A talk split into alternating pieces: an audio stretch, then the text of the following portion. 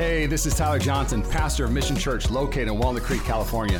I want to say thank you for tuning in. I hope this podcast inspires you, encourages you, and helps you live the life God called you to live. Enjoy. Now, as I go into the message today, uh, we're finishing off this series titled When Life Happens. When Life Happens. And now, if you haven't tuned in at all, I never want to just dive into the message out without giving you a little context about what's been going down. So, uh, four weeks ago, we dove into this little book called Philippians. Now, Philippians is four chapters long. It is known as the happy book uh, on the streets back in the day before it was put in the Bible uh, and canonized. Uh, it was this letter to the church. It was uh, basically a prison epistle. Paul is writing from prison on how to be joyful. That's an oxymoron. That's a paradox of the kingdom. But that's what Jesus does. He makes us look like the ultimate paradox. And what, what happens here is Paul writes uh, masterfully for four chapters, and he says gladness, rejoice, and joy over 17 times in this little book. Now, it's not only a happy book, it's a real book. And so you're somebody with a real struggle, you got real problems, man, there's real joy to be found in the Word of God. And so as I look at this book in Philippians, and as we finish, I love how Paul finishes this masterpiece.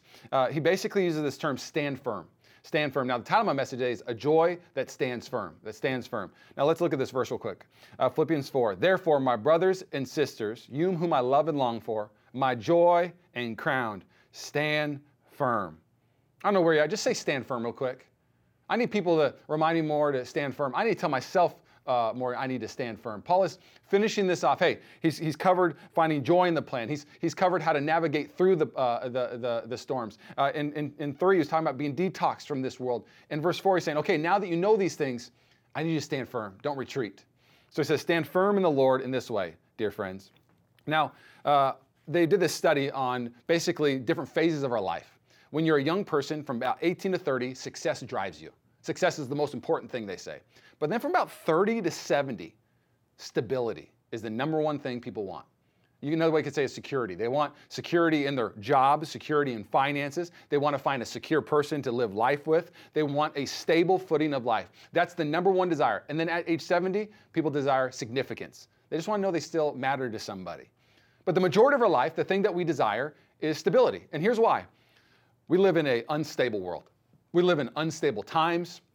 Uh, look at the stock market right now. It's up 20%, it's down 20%. Look at the news. Hey, this is going to be over in a month. This is going to go on for nine months, this coronavirus. I don't know what's happening. It's just unstable information left and right. Paul knew about unstable. Paul knew about an unstable world. Paul was shipwrecked. Paul was almost stoned to death. Paul was put in prison. Paul was celebrated. Paul was rejoiced with. So he tasted peaks and valleys. Now, in the midst of this unstableness, Paul, Paul's lived a life where he's warranted the voice to be able to actually say what he's about to say. He's about to unpack to the church hey, I learned how to be stable. I learned how to be a rock. I learned how to not uh, move in the midst of storms because I built my life on the one that is stable, and his name is Jesus. Did you know that 55% of Americans are stressed out? Is that a high number? Yes, that's a high number. New York Times came with an article this last year that said that uh, Americans are the most stressed uh, country in the whole world. Average uh, stress uh, is 35% in the world. America's 55%. What that shows me is that more things doesn't equal more peace. What, what happens here is Paul saying, hey, I'm going to give you the ultimate stabilizers in the midst of instability. Now, what's a stabilizer? What does that even mean? Let me use a simple illustration real quick. Uh, an airplane. Uh, an airplane is going to go through turbulence. So when they build an airplane, they put stabilizers on an airplane, mainly in the back of the plane. They're vertical and horizontal. The vertical one will help it not go from side to side. AKA, God wants to give you a vertical stabilizer so the world doesn't blow you from side to side and just absolutely just wear you out. So, so planes have a vertical stabilizer. Not only do planes have a vertical stabilizer, they have a horizontal stabilizer. Now, the horizontal stabilizer helps it with the turbulence so it doesn't go up and down. And all of us said, Amen. I don't know if you've ever been in a plane where it just drops, but if it didn't have that stabilizer, it would keep dropping. No, thank you. And what, what's happening with, with this teaching is Paul saying, hey, I'm going to build the church real quick. I'm going to build you real quick. You've been built up with faith. You've been built up to be joyful, but I want to put some stabilizers on your life. I want to stabilize you in the midst of this chaos. And this church right now, they've never gone through a storm like this. And so Paul's adding some internal stabilizers. He's going to talk about the peace of God in one of them. He's going to talk about the contentment of God. And then he's going to talk about the people of God. There's three stabilizers that Paul promises to you and I that in the midst of a turbulent life, in the midst of an unstable life, we can have stability. Again, let's look at this. 55% of Americans are stressed out. You won't find these stabilizers in the world. You're not going to find them. It's like, it's like the ocean. The ocean's everywhere, it's gorgeous, but if you drink the ocean, you're just more thirsty. The world has everything that we could basically want, but then nothing actually our soul needs. And so Paul's going to give us some heavenly stabilizers because here's the reality we are trying to look for external stabilizers all the time. Oh, finances will be my stabilizer. Finances will never make you feel stable. Okay, a, a person will be my stabilizer. No, a person, just some person is not going to make you feel stable. Okay, the right job and the right uh, circumstance will make you feel stable. No, not the right circumstance and not the right job is not going to make you feel stable. Jesus and the promises and the tools that he gave is going to make you feel stable. Can I double down on this illustration? I'm going to double down on it. Um, imagine making a plane, and for the stabilizers, instead of using this hard alloy steel or whatever they use on the outside, you decide to put some paper and some wood to make it stable. It's the wrong material. And what Paul's doing is like, I'm going to give you heavenly material to have a heavenly peace. I'm going to take uh, whatever you've been using worldly way, uh, wise to actually create stability, and I'm going to give you heavenly stuff to create stability. Let's keep going. So it goes on to say in Philippians 4, he goes, I plead with you. There's, okay, I'm going to say two names. Don't judge me. I have no idea how to say these. These names aren't around anymore. Thank you, Jesus. Uh, but let's try to say it. Uh, these are two leaders in the church uh, of, of Philippi, basically, who have been uh, in a fight. I plead with you, Euodia, and I plead with you, Syntyche or Syntish, or let's just call that person Sin, okay, um, to be on the same, uh, to be on the, the same mind in the Lord. Yes, and I ask you, my true companion, help these women since they have contended at my side in the cause of the gospel. So Paul's saying, you, you guys, don't forget, like, remember when we were unified over the gospel? Remember when you were unified over just building the kingdom? We were by each other's side building the kingdom, and now there's some dispute. Don't let it divide you. He goes on to say, along with Clement and the rest of my coworkers whose names are in the book of life. Do you see the verbiage he's using right now? He's talking about the book of life. He's talking about eternity, where we're going. He's talking about where they've been. He's talking about who uh, created them, the citizens of heaven. And here's how he finishes it, and this is where it gets real good. Rejoice in the Lord always. I say it again, rejoice. I'm going to read it again because I don't know about you, but a lot of Christians worry always. I say it again, they worry always. Paul's saying, get rid of worry. Hey, America, 55% stress. Get rid of worry. Get rid of being a control freak and rejoice always. I say it again, rejoice. Hey, you, you like to go worst case scenario all the mind? Hey, get rid of worst case scenario always and start going to best case, which is his name is Jesus. So he goes, rejoice in the Lord always. I say it again, rejoice. If I could sum up these four chapters in Philippians, I would just, I wrote, I wrote down a quote. It's a Tyler Johnson original. If you like it, keep it. If you don't, you can just throw it away afterwards. But I thought it was pretty good, so I want to share it with you. Joy isn't found when you get everything on the list. Joy is found when Jesus is the list. Let, let, let me unpack that for you. Now, Paul is saying, hey, I don't know why you guys are disputing, but let's go back to where joy is really found. It's in the gospel. Jesus is the, the joy. He has to be the center. You guys are being divided over the preference of some kind of list. There's some dispute. And can I just tell you, if you have a list for the way Christians are supposed to act in your life, you'll always be frustrated and you won't have joy. Because your list actually isn't Jesus, your list is your preference. If you have a preference list for a pastor and a church, and you're like, this is my list for the church, and they have all these things, that preference list will never ever create joy for you because you'll never find it. Jesus must always be the list. If you have a circumstance list, oh, I got all these things in circumstances. Once these things happen and all the circumstantial things, then I'll have joy. You'll never have joy. That, that circumstance list, you can't find it. Jesus must become the list. C.S. Lewis said it better than I did. I'll give you a C.S. Lewis one if you didn't like mine, okay? Uh, C.S. Lewis puts it this way Aim at heaven and you get earth thrown in. Aim at earth and you get neither. What he's saying is, you write a worldly list, you're going to get nothing. Write a heavenly list. Write a heavenly list, and the heavenly list starts with a guy named Jesus, our Lord and Savior. I'm going to pray, and what I'm going to do after I pray is we've got three points. This shouldn't be too long. Three stabilizers that Paul unpacks in the rest of Philippians 4. Uh, and I love how God uses Paul to write pen to paper his heart. God never ever leaves us out in the wilderness with none of the tools to survive the wilderness. God never leaves us in the storm without the right tools to actually navigate through the storm. He never gets us in the plane without the right stabilizers. I, oh, I love how God always sets us up to win. So let's pray and let's get into it.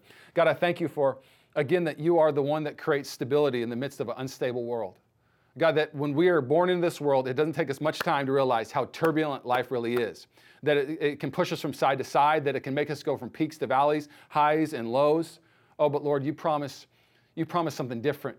You promise this unwavering joy. You promise this unwavering stability that comes from your spirit.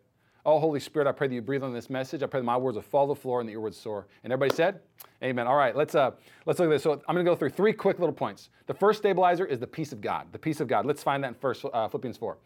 Don't be anxious about anything, But in every situation, by prayer and petition, with thanksgiving, present your request to God, and the peace of God, which transcends all understanding, will guard your hearts and your minds in Christ Jesus.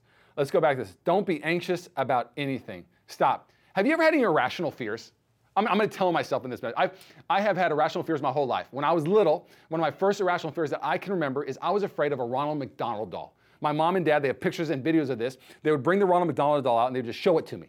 And when I would see it, I would be like, ah! And I would scream and I would run. I felt like literally uh, some like zombie was going to try to get me at a little age four. And my parents thought it was hilarious. Yes, I need to go counseling over it. We'll talk about that later, okay? Uh, second thing is I'll never forget I watched a vampire movie at the age of eight. Should have never seen it. Uh, we never had like boundaries on movies. It was one of the scariest movies I ever saw about vampires. And so what would happen is, is when it was dark out, I wouldn't go outside anymore. For about a year and a half of my life, from ages 8 to 10, when the sun went down, I was inside the house. My parents knew that I would not take the trash out if it was dark out. So they'd be like, oh, sun's about to set. Tyler, take the trash out. Because they knew once the sun set, I was not going outside because I was afraid of vampires out in the dark. What an irrational fear. They don't even exist. And then I got older. I'm not afraid of the dark anymore. I'm not afraid of Ronald McDonald doll. You know what I'm afraid of? I'm afraid of cows and I'm afraid of bears. Okay, here's what I mean by that. Rachel and I get married. She, my wife didn't know this because you don't tell a girl that you're dating and want to marry, hey, just so you know, I'm afraid of cows and I'm afraid of bears. So we go on this little trip. We take a road trip from uh, basically San Francisco all the way up to Seattle, and we take the scenic route. We stop at the Avenue of the Giants in Northern California. We stop in all these different places. Well, we're up where the big redwoods are in Northern California, and we're walking through the woods. Now, Rachel is an adventurer. Like, she'll get out of the car and she could just walk for days and be like, we should just live here, like one of those kind of people. Well, when we get out of the car and we're in the redwoods, my first thought is, oh my gosh, we're gonna be killed by bears. Now, I'm not gonna tell my wife that, but I, am, I have so much fear. So finally, about 15 minutes in, I finally say to Rachel, Rachel, we can't go much farther. I want to keep the car in the distance so I could run the car and get the car if a bear try to attack us. And I'm like, okay, I think bears run like 25 miles per hour, maybe 30 miles per hour. And if they do attack, I, am going to have to sacrifice myself because what kind of guy runs from his wife when a bear attacks? I'm like, hey, so how'd you lose your wife? Uh, I'm faster than her and a bear got her. So I was like, okay, I know I'm going to have to be the one that actually takes the hit. So we start walking 15 minutes in. I tell Rachel, we got to turn back. She's like, why? Babe, we're in the middle of nowhere. There, there's bears out here. Like, like a bear. Like, what if we like get between a bear and a cubs? What if we get around like a, a, crazy bear that has rabies? What if we get like just a bully bear? Like, what if a bear comes and just absolutely destroys us? And Rachel was like, Tyler, there's no bears out here. Of course, she had peace because she knew that one of us was going to survive, and it wasn't going to be me. Okay? She knew that her man would save her. She's told me ever since this story that she would have stopped and she would have fought the bear for me. But it, it doesn't work for me. I, I lose my man card forever if my wife saved me from a bear. Okay? So we're out there, and I surrender, and I walk around with Rachel for another hour. But man, the next 45 minutes, I can barely tell you what I saw. And I look at the pictures of that walk, and there's pictures of Rachel standing in the middle of a redwood tree the size of a semi truck. She's literally inside of it. It's, it's, it's one of the most majestic pictures I ever saw. I don't remember enjoying it one bit. I remember taking a picture of Rachel, and there was a river in the background. I didn't enjoy it one bit because the whole time walking around with Rachel, I was literally looking over my shoulder every second, like, is there a bear? Is there a bear? And then I got home and I Googled bear attacks in America. Let me just give you a little stat real quick 750,000 black bears in North America, and they kill less than one person per year. Not even one death, not even one death in a year. And I am out in the middle of paradise with my wife, and a fear is stealing from me. Did you know that the word anxiousness? It's a thief. Anxiousness is a thief. It wants to steal everything from you. It wants to steal from the most majestic, most enjoyable moments. Do you know they did a study that 85% of the things we worry about don't even happen? And the other 15% of the things that do happen, they realize that people say that 90% of that, they can actually handle it. One of the fears, oh, what if I lose my job? And then you lose your job? Wow, I actually made it through losing my job. So they do a new stat, and they basically said 97% of the stuff you worry about won't even affect your life. But what's so sad about that stat is I lost an hour of my life in that little forest because I was afraid of a bear. Rachel and I moved up to Northern California, and I'll never forget, we went on a hike, and there were cows in the middle of the hike. And Rachel thought I saw like a lion or a tiger because I was like, get behind me, Rachel. Get behind me. Do you know where we've never hiked again? Where those cows are out in the wild. I don't go to that one anymore. And still to this day, I'm like, man, like, I got to get over my fear of cows. It's just stealing from me actually seeing more of the Bay Area. Let me I'm going to share. I'm going to share a silly story today. Can I share? I'm going, to, I'm going to go for it. It's a silly illustration, but I think it it really makes uh, this point really evident. So anxiousness is a thief. Worry. The word actually worry means to choke. It it's literally a thief of life. It will it will literally choke you to death. Uh, you look at even Mark 4, the words of this world, the Greek word is to choke somebody out, to, to destroy the seed that's supposed to bring life. It's going to destroy it. There was a woman who worried about her house being robbed.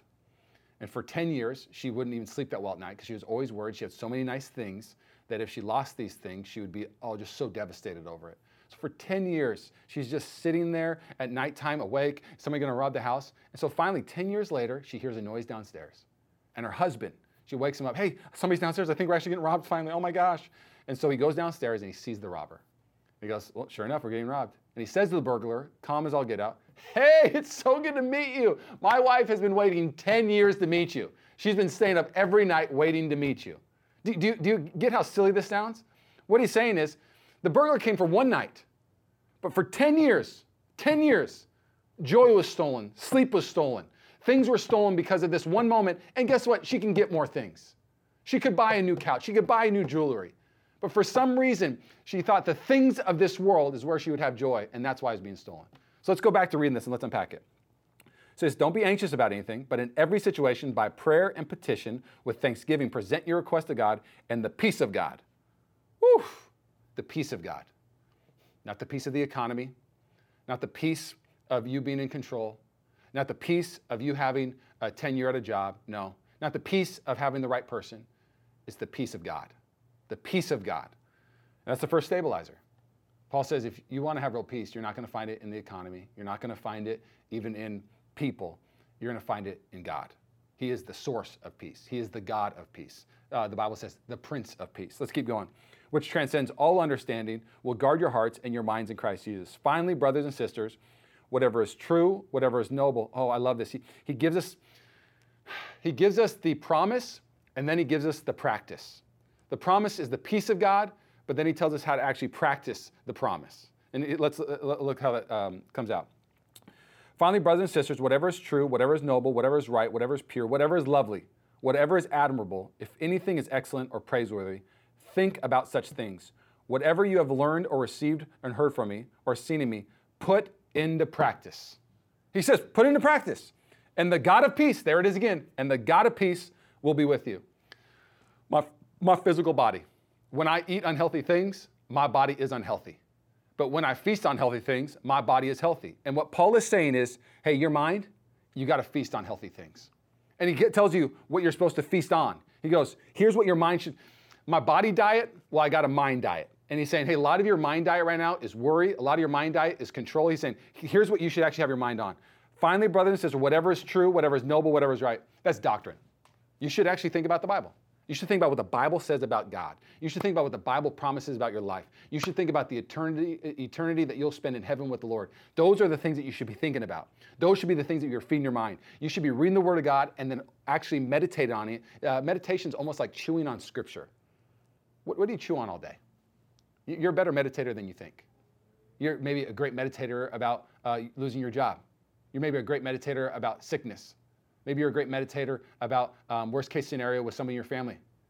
Take all those meditation skills that you have, those focus skills on how to chew on that, and take the Word of God and start meditating on the Word of God and see what happens to your mind. See what happens when you put it into practice. Because peace comes from the peace of God, but he says this, and I love this. It's always a spiritual and practical. You can't separate them. They're, it's a false dichotomy. That the peace of God is the promise, but you can't have peace without practicing it. Can I put it this way? Christianity isn't a magic pill. It's not some magic pill that you just take and you go, mm, I'm all better. We, we sometimes treat God like a pharmacist. In the Bible, there's not one time he says he's a pharmacist that gives us pills. That's not what he does. He's a healer, he's a doctor. He is the great healer. And what he says, here's how I know how to heal your mind. You need to start digesting this stuff in your mind. It's the Word of God. Can I put it this way? If, if comfort, if you confuse peace for comfort, you're missing it. I'm not trying to communicate the, the comfort gospel. Paul's saying, hey, I'm in prison.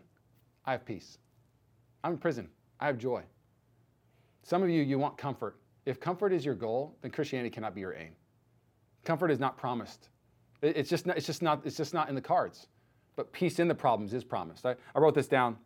Uh, I think it's a solid quote. If you don't you like it, write it down. Joy isn't having all your problems go away. Joy is having peace in the midst of all your problems. Paul's saying when the waves come, uh, when the instability comes and a lot of other planes, they'll show a lot of turbulence, they'll go left and right, up and down. Something about you just, you keep soaring. You keep steady. You keep strong. Let me, let me um, put it this way. Uh, for all you worriers, I, I, don't know who said this. It's not my, my own quote. I can't uh, remember who said it. I just, but I don't want to take credit for it because it's a really good one. Worry doesn't take away tomorrow's troubles. It takes away today's peace. And if, if you're one of the people you just are really good at worrying, all you're doing is losing today's peace. And so the, put into practice this week, find a verse, find a promise of God, and then actually practice that promise of God. Know it from front to back. Say it out loud when you start to stress out. Start to believe the character of God. And until you actually start practicing the peace of God, you'll never have the peace of God. That's, that, that's what Paul shows us. The first stabilizer is practice the peace of God and believe the promise of peace of God. All right, let's go on to the second point. Second point is this: is uh, the second stabilizer is contentment. Contentment.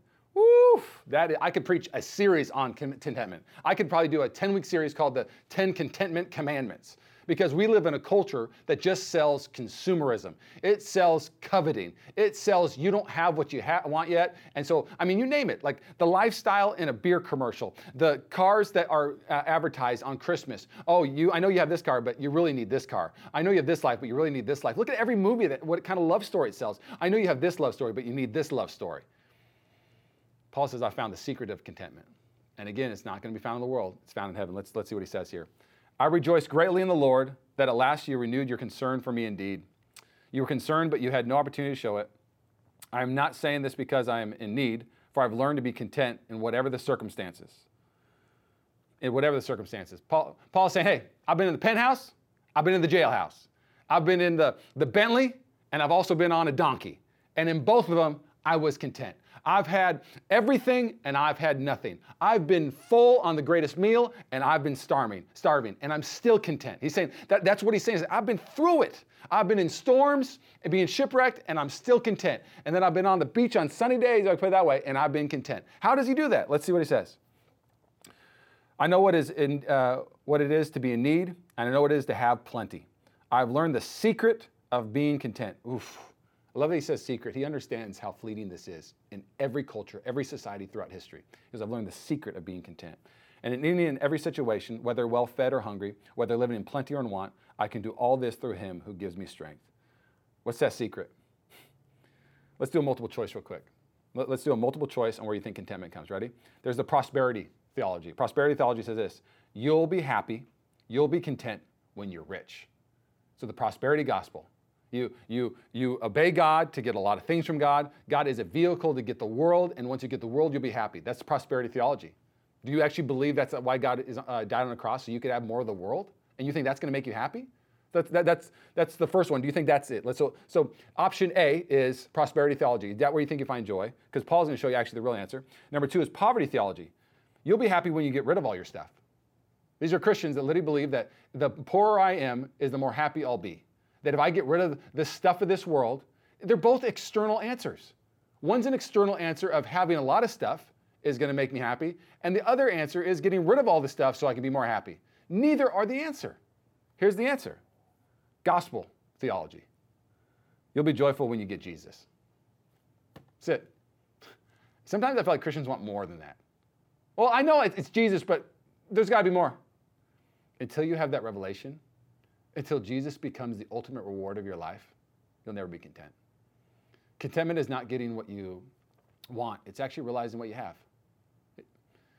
Getting the right circumstance, no, it's Jesus. And Paul said, I, I got the secret. And the secret is Jesus. Oh, living for Jesus, becoming like Jesus. You read this book of Philippians, and all it's about is just Paul saying, Man, I get to still proclaim the gospel. I get to be more like my Savior. I get to become more like Jesus. And because of all those things, empty, full, Guess what never gets taken away from me? Jesus. I think one of the reasons why so many people are stressed and don't have peace is they're always afraid of losing something. They're always afraid of losing something. Paul found the secret. He could never lose Jesus. There's nothing that could forsake that, that bond. Uh, uh, let's go on the last stabilizer. So the first two stabilizers, peace and then contentment. The third one is people. Now, what, what kind of people? Not just any kind of people. The people of God are stabilizers in our life. I don't know about you, but when I fall down, Man, it's nice to know when I fall, it says in the Bible that if you fall down by yourself and nobody's there, it's just a sad moment in your life. But those who are three or more, when you have a friend, oh, there's there people to pick you up and to keep you warm. There's something about having godly people in your life to create stability when you are weak. Now, uh, you can say, all I need is God. Read the Bible. The Bible is very clear that God loves to have uh, you in relationship with the body of Christ. The fulfillment of riches of heaven in Ephesians is actually being in community with the people of God. So let's see what it says here in Philippians 4. Paul, Paul brags about how he's been able to be stable because of this church of Philippi. He says this As you know, you Philippians were the only ones who gave me financial help when I first bought, uh, brought you the good news and then traveled on from Macedonia. No other church did this. Stop. Paul wrote 13 of the uh, books of the New Testament, maybe 14 Hebrews. A lot of people believe he wrote Hebrews too.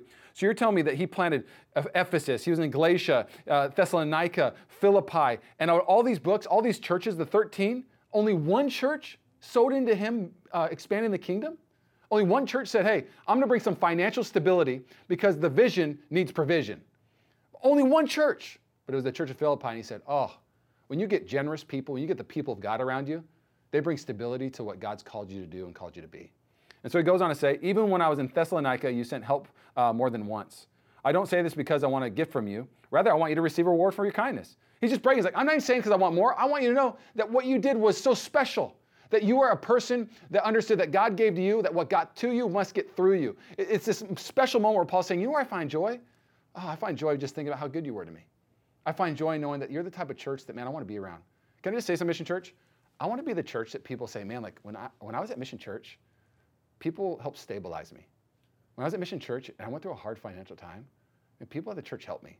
When I went through a hard emotional time, and people were there to stabilize me. Paul's just rejoicing. He's just remembering how great the church was to him. Man, Mission Church, let's do that right. I don't know if we've ever had a more opportunistic time to be a stabilizer in the midst of instability for people. It's a phone call, it's a text, it's a gift, it's a prayer. Man, most of the time people just need an ear and an encouraging word from somebody. Man, let's be that, okay? Let's keep going.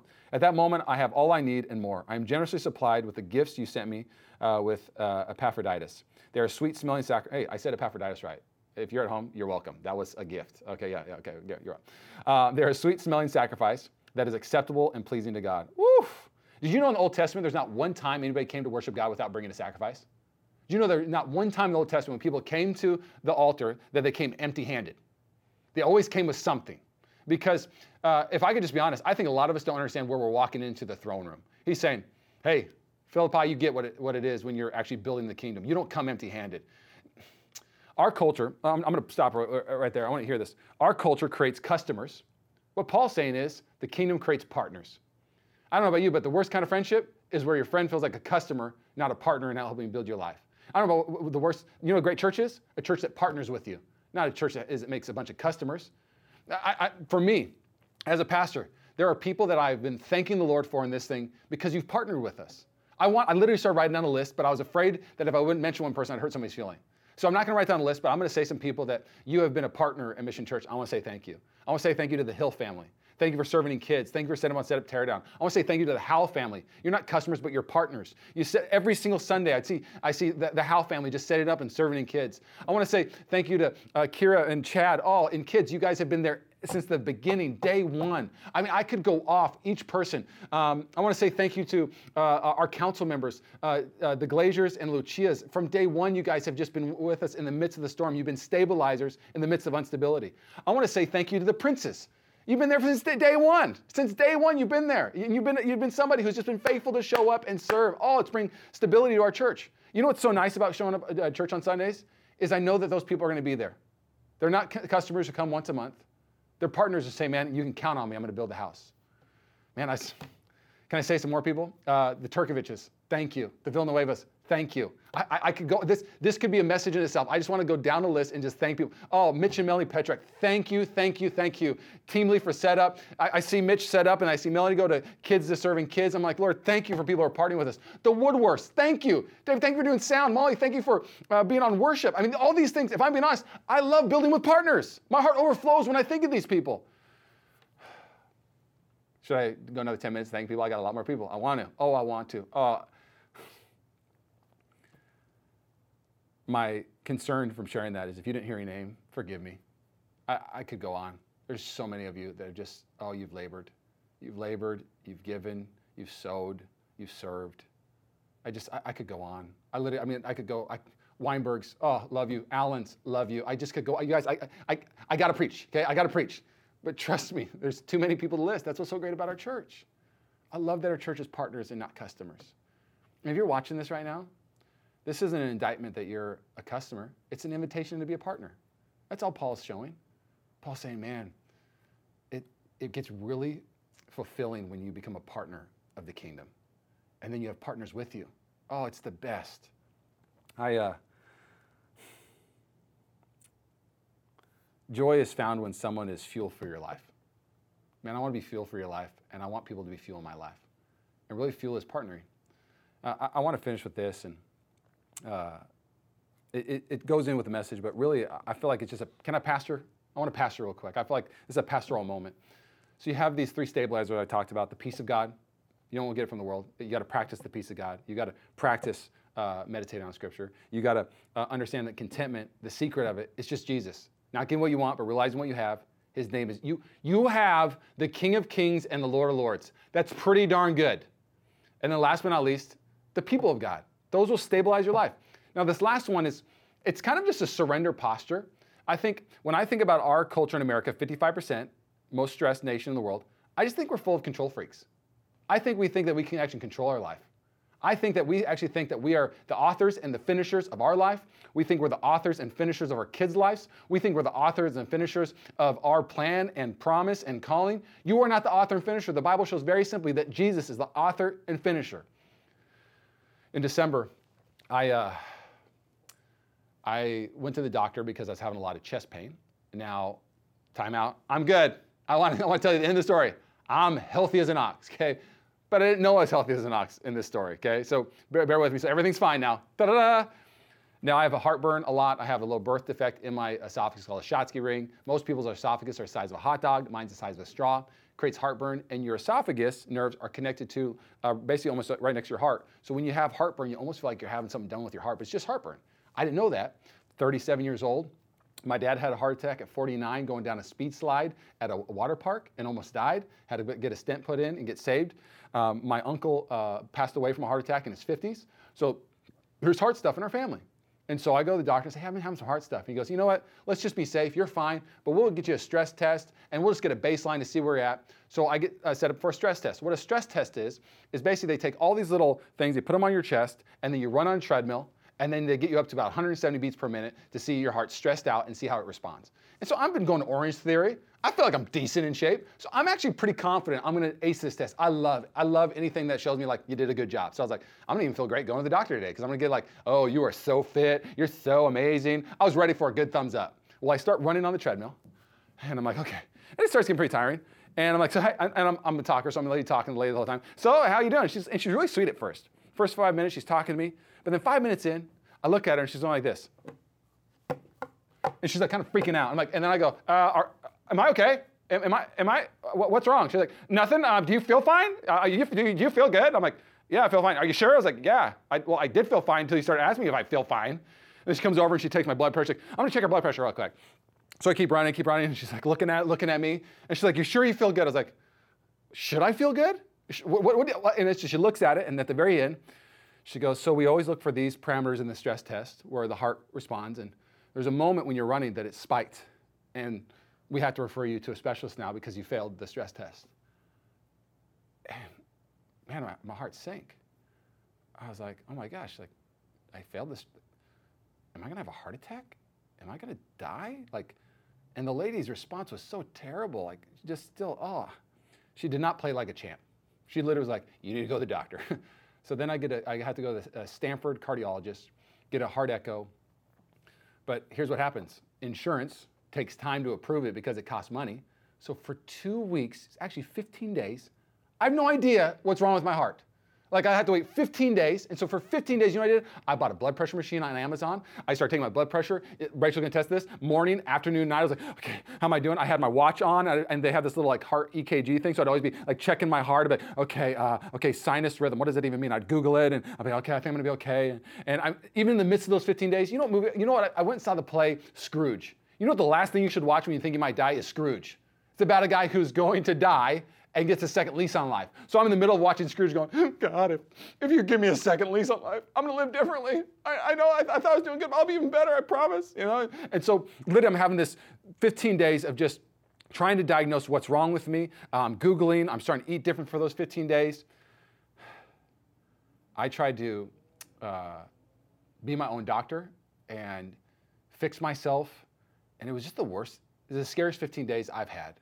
Um, I'd call my buddy who's a doctor, childhood buddy, hey, uh, I had this test, can I still go work out? He's like, no, that would not be safe.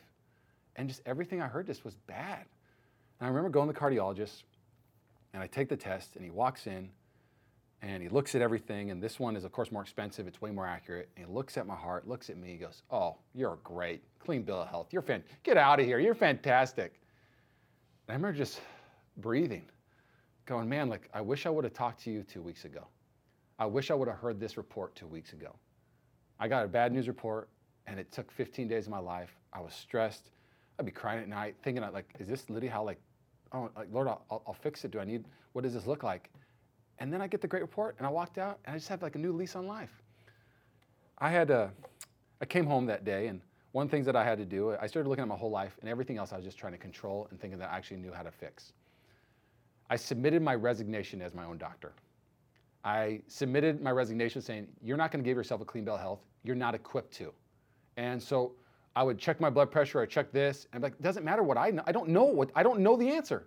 The only way I'm gonna have peace if I go to the specialist what I took from that is I started submitting the resignation for my whole life to the Lord.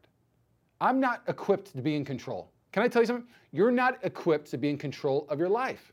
You need to submit your resignation of control to the one that gives you the best report. His name is Jesus. Can I just tell you real quick? You are maybe somebody else who's basically got a report from somebody, you've read something or you've thought something, and you've allowed that bad report to just absolutely torment you day after day. And the only way that happens is you go to the one that actually is the doctor of all doctors and he gives you the right report. My plans are good for you.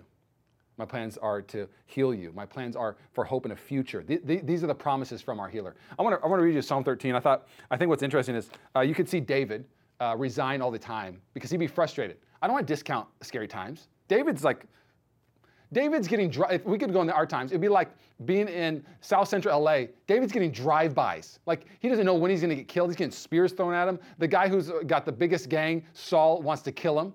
And so David's frustrated. He has a promise on his life, but he doesn't know what's going on. Here's what he says.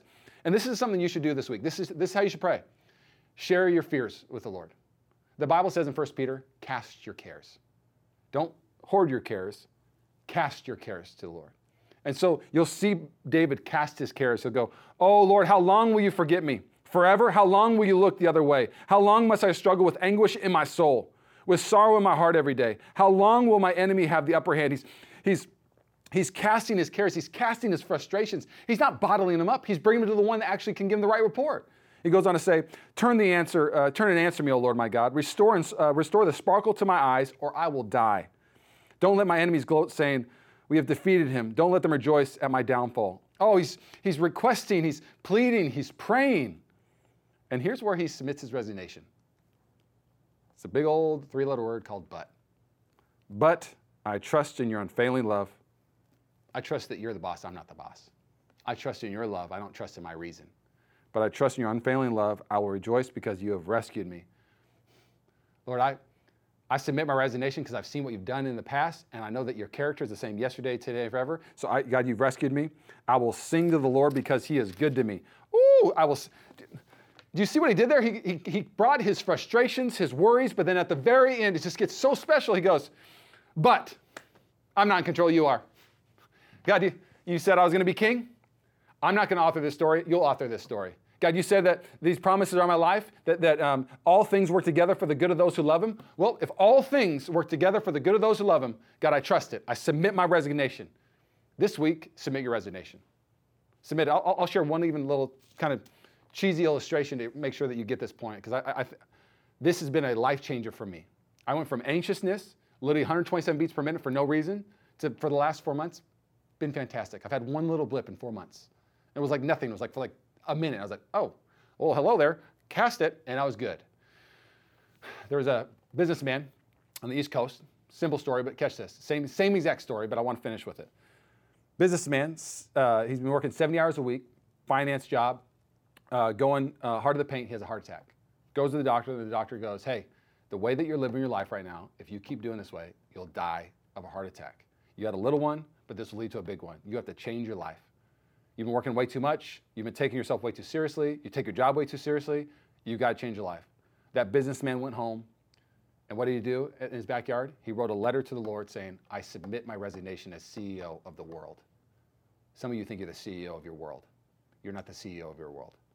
Jesus is the author and finisher, the Alpha and Omega, the King of Kings. Submit your resignation today. Thanks again for listening to the Mission Church podcast. If you enjoyed it, make sure you subscribe so you can keep up on our weekly sermons. If you're in the Bay Area, we invite you to come join us on Sundays. You can find all the details on our website at missionchurchca.com. Again, thanks so much for listening, and we hope to see you soon.